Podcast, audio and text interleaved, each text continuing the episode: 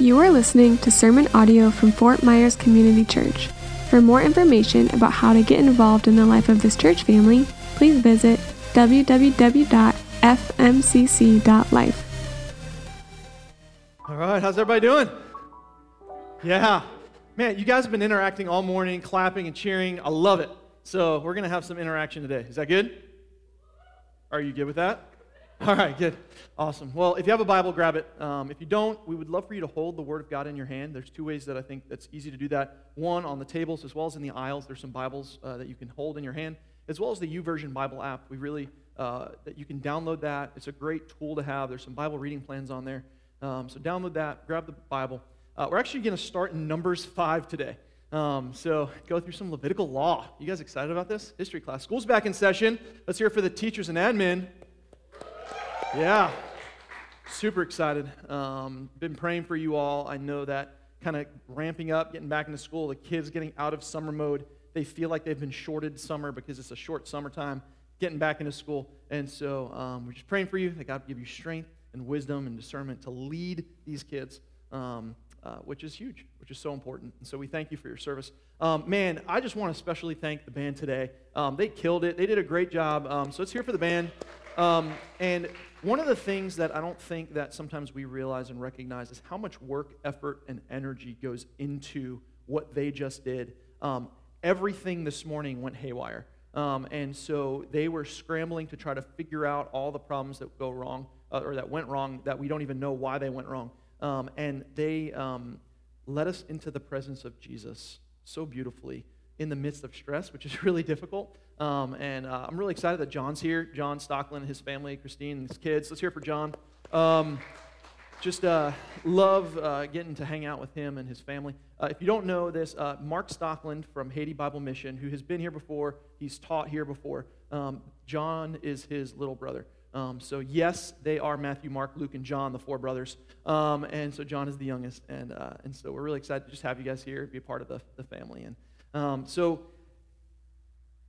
we're in a series, everyone, um, and God has, as Ben shared before, has given each one of us who profess faith in Jesus Christ a story to share with every person that we come in contact with.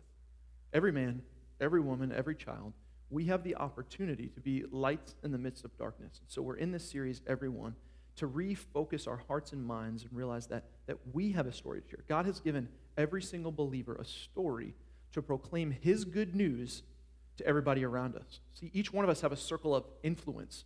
We know people, we go to work with people, we go to school with people, we, we have neighbors, coworkers, whatever it may be.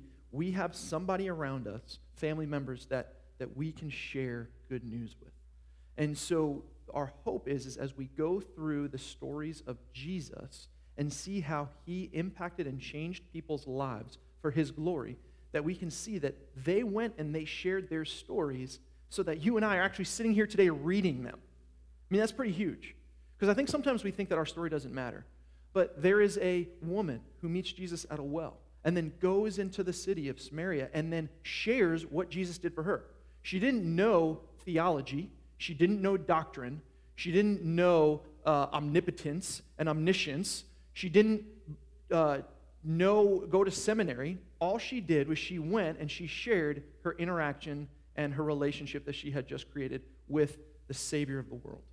And I think sometimes we think, well, I'm not ready to share the gospel. I'm not, I, don't, I don't know it well enough. What if they ask me questions? We are called to share what God has done in our lives through the power of Jesus. That's it. It's our story. It's our, what uh, a Christianese term is testimony that God has given us to share his good news.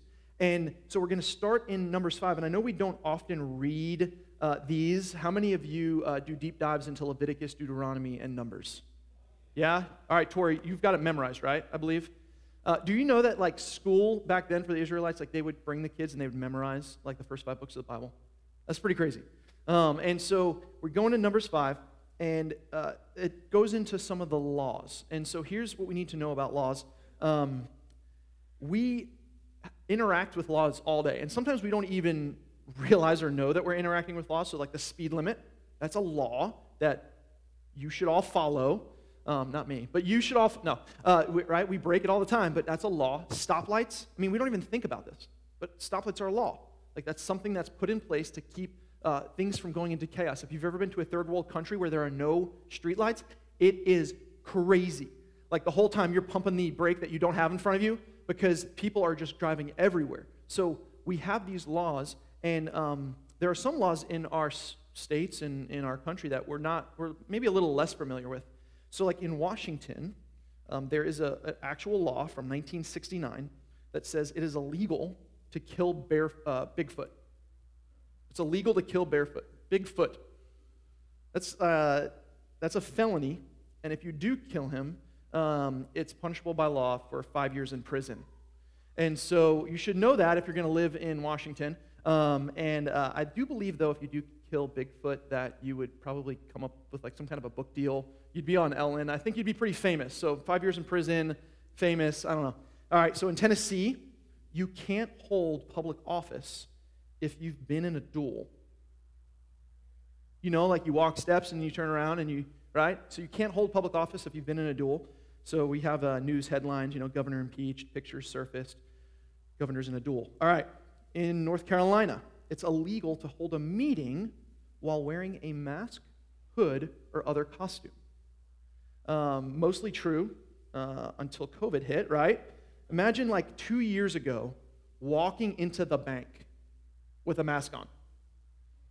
Like going into an airplane with a mask on. Like you wouldn't have been able to.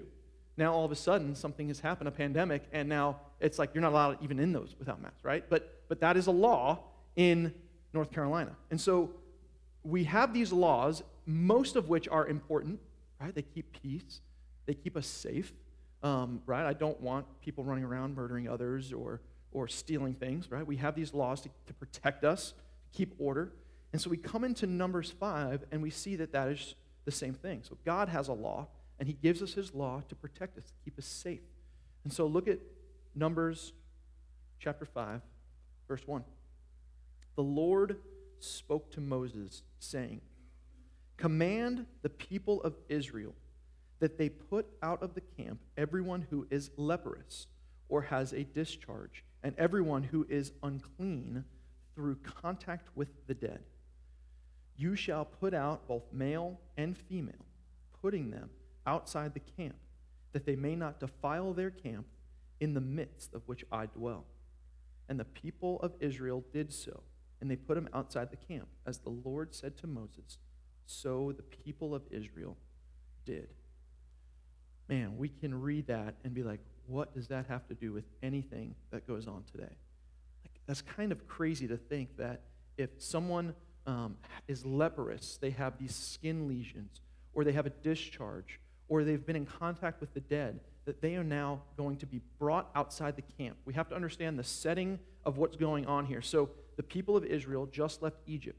They are wandering in the wilderness. They have tents and cattle and what may be up to millions of people traveling through the wilderness. And then every so often they would stop and they would set up camp and they would uh, put up their tents and they'd get together. Um, and then what the, the law that God is saying there is if someone is, uh, in a lot of ways, really sick or has contact with someone who's really sick, leprous, leprosy was known to be contagious at that point, um, that you have to send them outside the camp. So the camp would be all of where everybody was, and then outside of that, almost outcast.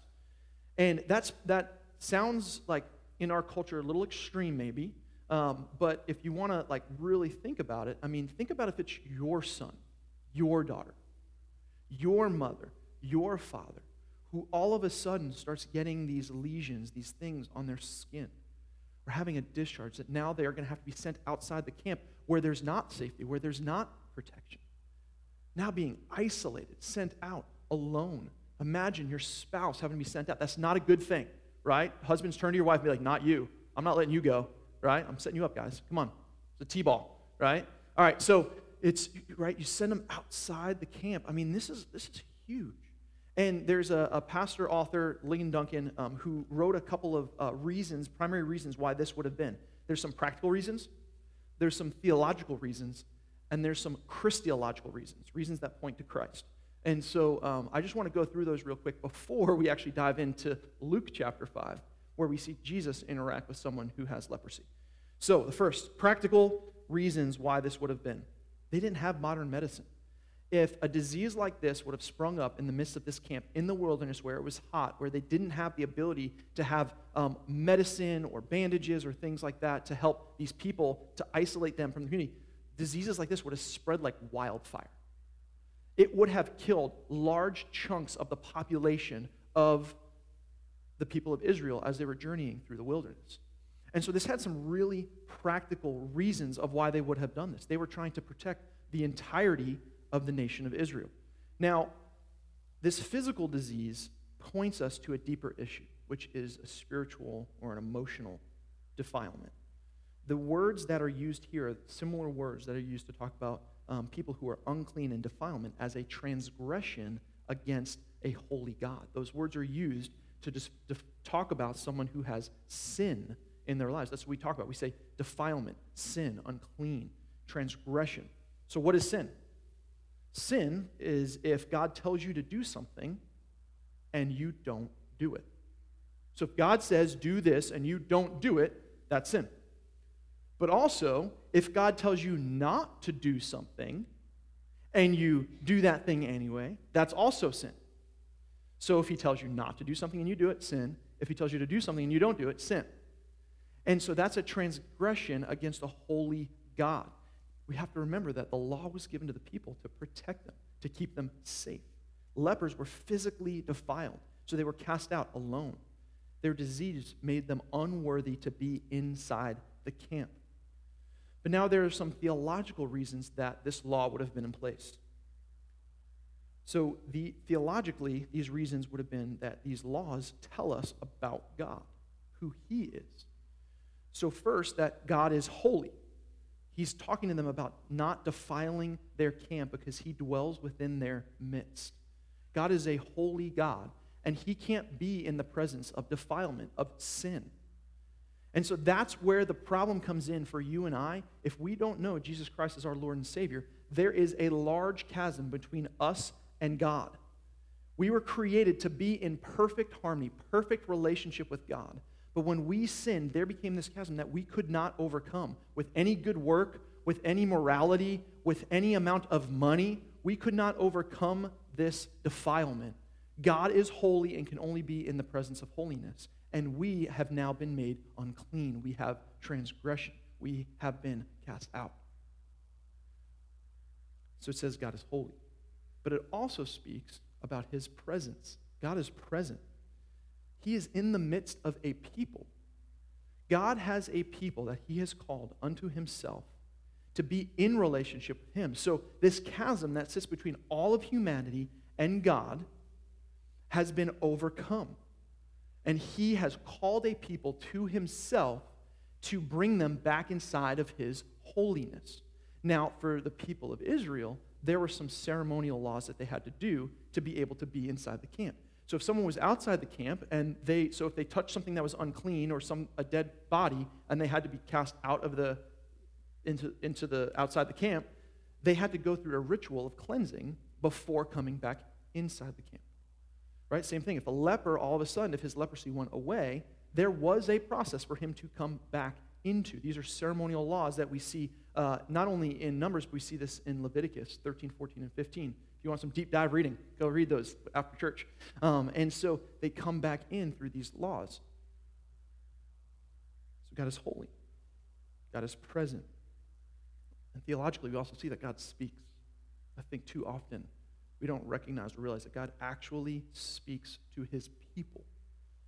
So it says, In the Lord spoke to Moses, saying this. So he is guiding, he is protecting, he is leading his people throughout their defilement. So then, where does this Christological piece take place? Where does all of this point to Christ? Because I'm sure in the wilderness, when the people were there, there is not this understanding or idea of Christ. Now, they would have known through the law that there was going to be a coming Messiah. They would have known that there's going to be someone that is coming to save their people. But ultimately, they didn't know about Jesus like we know about Jesus. That Jesus was actually a real person. That's not just Bible talk, that's like history talk. Jesus lived on this earth. History shows it Google it, type in most influential leader of all time, Jesus pops up. So he's a real person that's here. And so we see and we look back and see that there was a man who was crucified saying that he was God. That people murdered him because he was stirring this uproar of for the um, Jews at that point, saying that he was going to bring a kingdom that they did not know of. And so we know of Jesus. They didn't necessarily understand and see Jesus yet. And so, how is Numbers 5 pointing to Jesus? Well, let's look at Luke chapter 5. If you can, turn there with me. This is where we're going to land. Luke chapter 5. These laws from Numbers and Leviticus were still in play when Jesus was walking on the earth. So the Israelites going through the wilderness, they get to the promised land. Fast forward, fast forward, fast forward. There's a baby that's born in Bethlehem. Fast forward. Now Jesus is starting his ministry around 30 years old. And he's going into different cities. And he's proclaiming the kingdom has come. And when he's saying the kingdom has come, he's saying, I am this Messiah that the first five books of the Bible have been talking about, that all the prophets have been talking about. I am He. Now, there's a small group of men and women that are following Jesus as he's proclaiming this. And he's walking down the road and he's starting his ministry, right? He's, we, are a church plant, we're six years old. So, right, you're, you're starting this ministry. God is in their midst. God is doing these crazy works water's turning into wine. He's healing people. Like they're starting to get some traction, right? You ever hear of a like a mission movement that's starting to get some traction and like things are starting to go well, people are starting to come, people are being saved. And then enter a leper. Luke chapter 5, verse 12. While he was in one of the cities, there came a man full of leprosy. And when he saw Jesus, he fell on his face and begged him. Here's the deal in that day and age, a leper was not allowed to approach anybody. So the fact that this leper was coming up to Jesus in a distance that Jesus would have been able to, to hear him and see him, let alone be at his feet, was huge. A person who feels alone. A per- person that has been outcast, a person that is existing outside the camp, a person that feels like they've been abandoned, a person that is waiting for death to occur, somebody that is hopeless and helpless, someone that has to beg people for just mere supplies to survive as they are outside the camp. This person would have been completely at the end of their rope. This person would have had no hope, and he hears of a man named Jesus who is going throughout these communities, and he's like, This is my only chance. This is my only hope. I know I'm not allowed to approach him. I know I'm not allowed to go near him, but what other hope do I have if I go near him? What are they going to do? Lock me up? I'm already cast outside the city. He's like, So I'm going to go and I'm going to beg, and hopefully he has mercy on me. And so, this man full of leprosy, when he saw Jesus, he fell on his face and he begged him, Lord, if you will, you can make me clean. And Jesus and his disciples turn and run the other way because they're so af- afraid of catching this disease. And Jesus stretched out his hand. Listen, the beauty of the gospel. Could Jesus have spoken and said, Be clean? 100%. Could Jesus have been from a distance, went, Yeah, yeah, yeah, hey, just keep your distance, but hey, listen, you know, you can be clean, go do these rituals, and then you'll come back? Jesus stretches out his hand.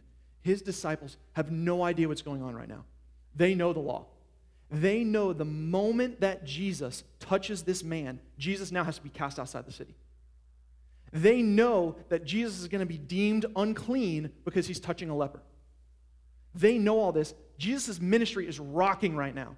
It is ramping up. He's about to like become the most famous uh, leader of that day. I mean, he's, they, they see this. The disciples are ready. They're following this man that they're hoping is going to become the next megachurch pastor. Jesus stretches out his hand. I could just imagine Peter and John and James grabbing Jesus and trying to hold him back from touching the leper. Jesus, you don't know what you're doing. What does Jesus do? He stretches out his hand and he touches the leper. And the leper doesn't make Jesus unclean. Jesus makes the leper clean.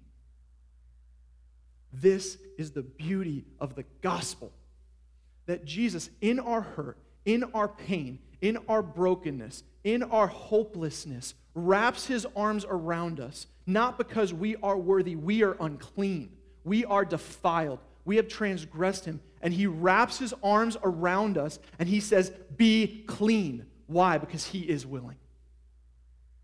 Amen? And so we see here that while he's there, this man full of leprosy comes, and verse 13, and Jesus stretches out his hand and he touches him. And he says, I will be clean. And what happens? The leprosy immediately leaves him.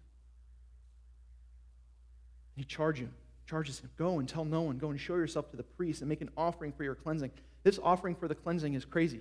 Like in Leviticus uh, chapter 14, there are these ceremonial laws the priest commands them to take two live clean birds and some cedar wood and some scarlet yarn and some hyssop and like he has to you know um, tie he kills one of the birds pours the blood out and ties the uh, burns some cedar wood ties one of the birds up live dips it in the blood uh, then has some water and like this is pretty crazy. Like imagine if you came here today and i said this is how you get into a relationship with god. Right? First you got to go to uh, what is it petsmart? Get some birds then uh, run over to Home Depot, get some cedar wood, uh, fabric, scarlet yarn. yarn. Uh, then you got to go find someone that's selling essential oils, get some hyssop, right? Get those essential oils up in there because those do fix everything, right? And so, um, Jesus does what the ceremonial laws cannot do. He heals him. And not only does he heal him, with, with a physical, you know, just go. But he offers each and every person an opportunity to have their inward defilement, their inward transgression, their inward hopelessness to be made clean through the blood of his son, Jesus. That is the beauty of the gospel. If you've come here today and you believe that, then you have a story to share. And if you came here today and you don't believe that, Jesus is telling you, I will be clean. He desires for you to know him and have a relationship with him because he loves you. So, what are our responses to this? I think there are there's a personal response and I think there's a missional response. Personally, you come to Jesus, you need to know that He is willing to save you no matter what. I often talk to people who think that they are the exception to the salvation that Jesus offers. They think that, man, you don't even know what I've done. They think you don't, like, I've had people say to me, I can't come to church. Why? Because if I step foot in the building, the building's going to burn down. You don't know what I've done in my past. You don't know the hurt that I've caused. You don't know I've, I, I was in an adulterous relationship. I got a divorce. I did this to my family. I was this. I had that. This happened to me. Whatever the story is, personally, your response, you have to know that if you come to Jesus, Jesus knows exactly what you need in your moment of weakness. And he wraps your, his arms around you no matter what disease you think you have. And he says, Be clean because of your faith in me. Not because you can earn your way back, not because you can uh, do something like dip some a bird in blood or anything, but because he loves you and because he died for you. So that's the personal response. But then there's a missional response to this. This is how this ties into our series, Everyone. We all have a story that's going to point people to Jesus. And the response is to share what God has done for you with everybody that you know. And here's the deal if you bring someone to Jesus, if you start sharing your testimony with them. You have to trust that Jesus knows what to do with them, that Jesus knows what they need. I think often we don't share our testimony. We don't share because we're so self focused and we're like, yeah, well, they know that I used to blah, blah, blah, blah, blah. Like, they're not going to believe me, blah, blah, blah, blah, blah. They're going to think I'm crazy. God says, go, therefore, and tell people about my good news. And you have to trust that Jesus knows what he's doing. And he is already at work in the lives of the people around you. You want a place to start? Start praying for them before you go talk to them. Start asking that the Spirit of God would begin to prepare their hearts and minds to hear the message. You're not responsible for their response, you're responsible to share. So, the missional response to, to this story is that this man, even though he was now, Jesus charged him, don't go tell anyone why, because Jesus wasn't ready in this moment for uh, all the crowds to come out and gather around him. But this man couldn't keep it in. I love in uh, Mark 1:45 it says, "But he went out and began to talk freely about it and spread the news so that Jesus could no longer openly enter into a town. Like his life was changed. He was out in the wilderness. He was alone. He was broken. He was hopeless. And he is now saved. How in the world can he not share that story? I think often we think, especially if we've grown up in the church, that we didn't know defilement. We didn't know what it meant to be unclean. We don't really remember that. I want you to know, no matter whether you were saved at four or 40, you have a story to share because you have a God that brought you from death to life. And so, what should the outcome of this be? One, to rest. Rest in the finished work of Jesus. When he was on the cross, he didn't say, to be continued. He said, it is finished. So, as believers, we rest. We rest knowing that he has done everything that he needs to do to save our souls. And then, with excitement, we go and we tell others. Just like this leper goes, I couldn't contain it. He runs, like people would have known his defilement. Think about that. Have you ever not shared the gospel because you were like, well, they knew my past, they know what I've done? People knew he was a leper. People knew he was outside the camp. People knew that he was outcast. And so he's running through the city now, and everybody's like, whoa. like, you were, you were, and he's going, yeah, I know, I was out there, but now I'm here. Yeah, I know what you did. Yeah, I know what I did too. I know where I was, but this is where I am. And guess what? I didn't do anything to deserve it. God brought me here. This is the good news that we have to share with every man, every woman, and every child that we come into contact with. You, believer, have been called to go share good news. You have. And I think often we are so fearful of what the culture and the people around us are going to say. So we need to rest in his finished work and with excitement go and tell others about his good news. Amen? Can I pray for us? Jesus. Oh, thank you. Thank you for your cross. God, we thank you for your word that brings us from the wilderness in Numbers 5 to the cross of Jesus. God, your word is the story of reconciliation between humanity and God.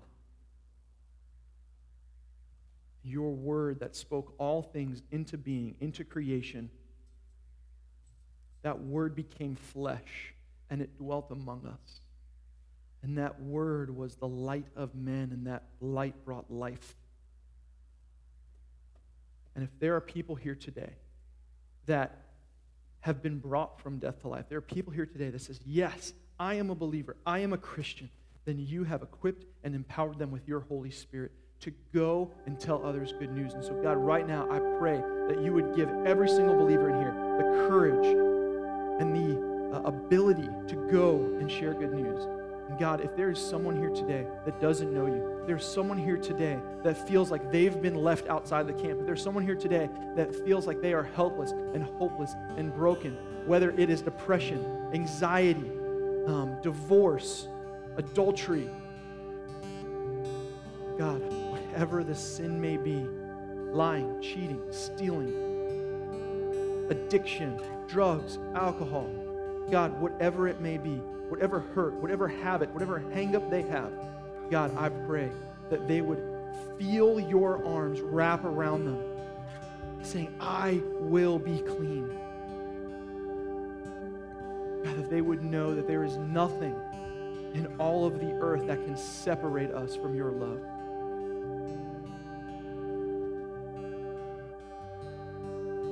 God, this is the good news. This is what we believe. God, give us a passion, a desire, a heart to go make disciples. Because this world is not our home and we are not promised tomorrow. All COVID did, God, was introduce another way for us to die. That there are multiple, many, many ways in this world that will take the breath out of our lungs. But God, we believe that we have life outside of this world. We believe that there is an eternity that we get to experience the goodness of you and experience joy and fulfillment and satisfaction in you and you alone. So, God, if we have forgotten that, God, I pray that you would reignite our hearts for a passion, for a desire, for a love to experience you and know you, fall more and more in love with you every day. God, I pray specifically over our children. God, I love coming in here on a Sunday morning and being bombarded by kids. God, if they don't see their parents sharing your good news, it will be very difficult for them to know what that looks like. So, God, I pray that we as adults, God, would be an example for them that we would continually share the gospel with them, that we wouldn't let a night go by where we don't tell them about the love of Jesus. God, on Sunday mornings, God, when we come in here, I pray that we not just walk by one another and just sit in a seat and ignore the people around us, but that we enter into community, enter into a family where we can be known and know one another. And I know for some that's vulnerable, that's, that's, um, that's scary, but God, I pray that you would overcome their fear, overcome their anxiety, so that they may experience the fullness of the body of Christ that you have intended. God, we only have one life to live. We only have breath in our lungs for so long. So I pray that we would not waste it by going through the motions. But that I, that my wife, that my kids, that every person that is here would such a way where we have no other choice, no other desire than to go share that good news with everybody we come in contact with. God, as we worship your name right now, as we sing praises to you, I pray, God, that your spirit would move mightily in this place. Flood our hearts. It's in your name that we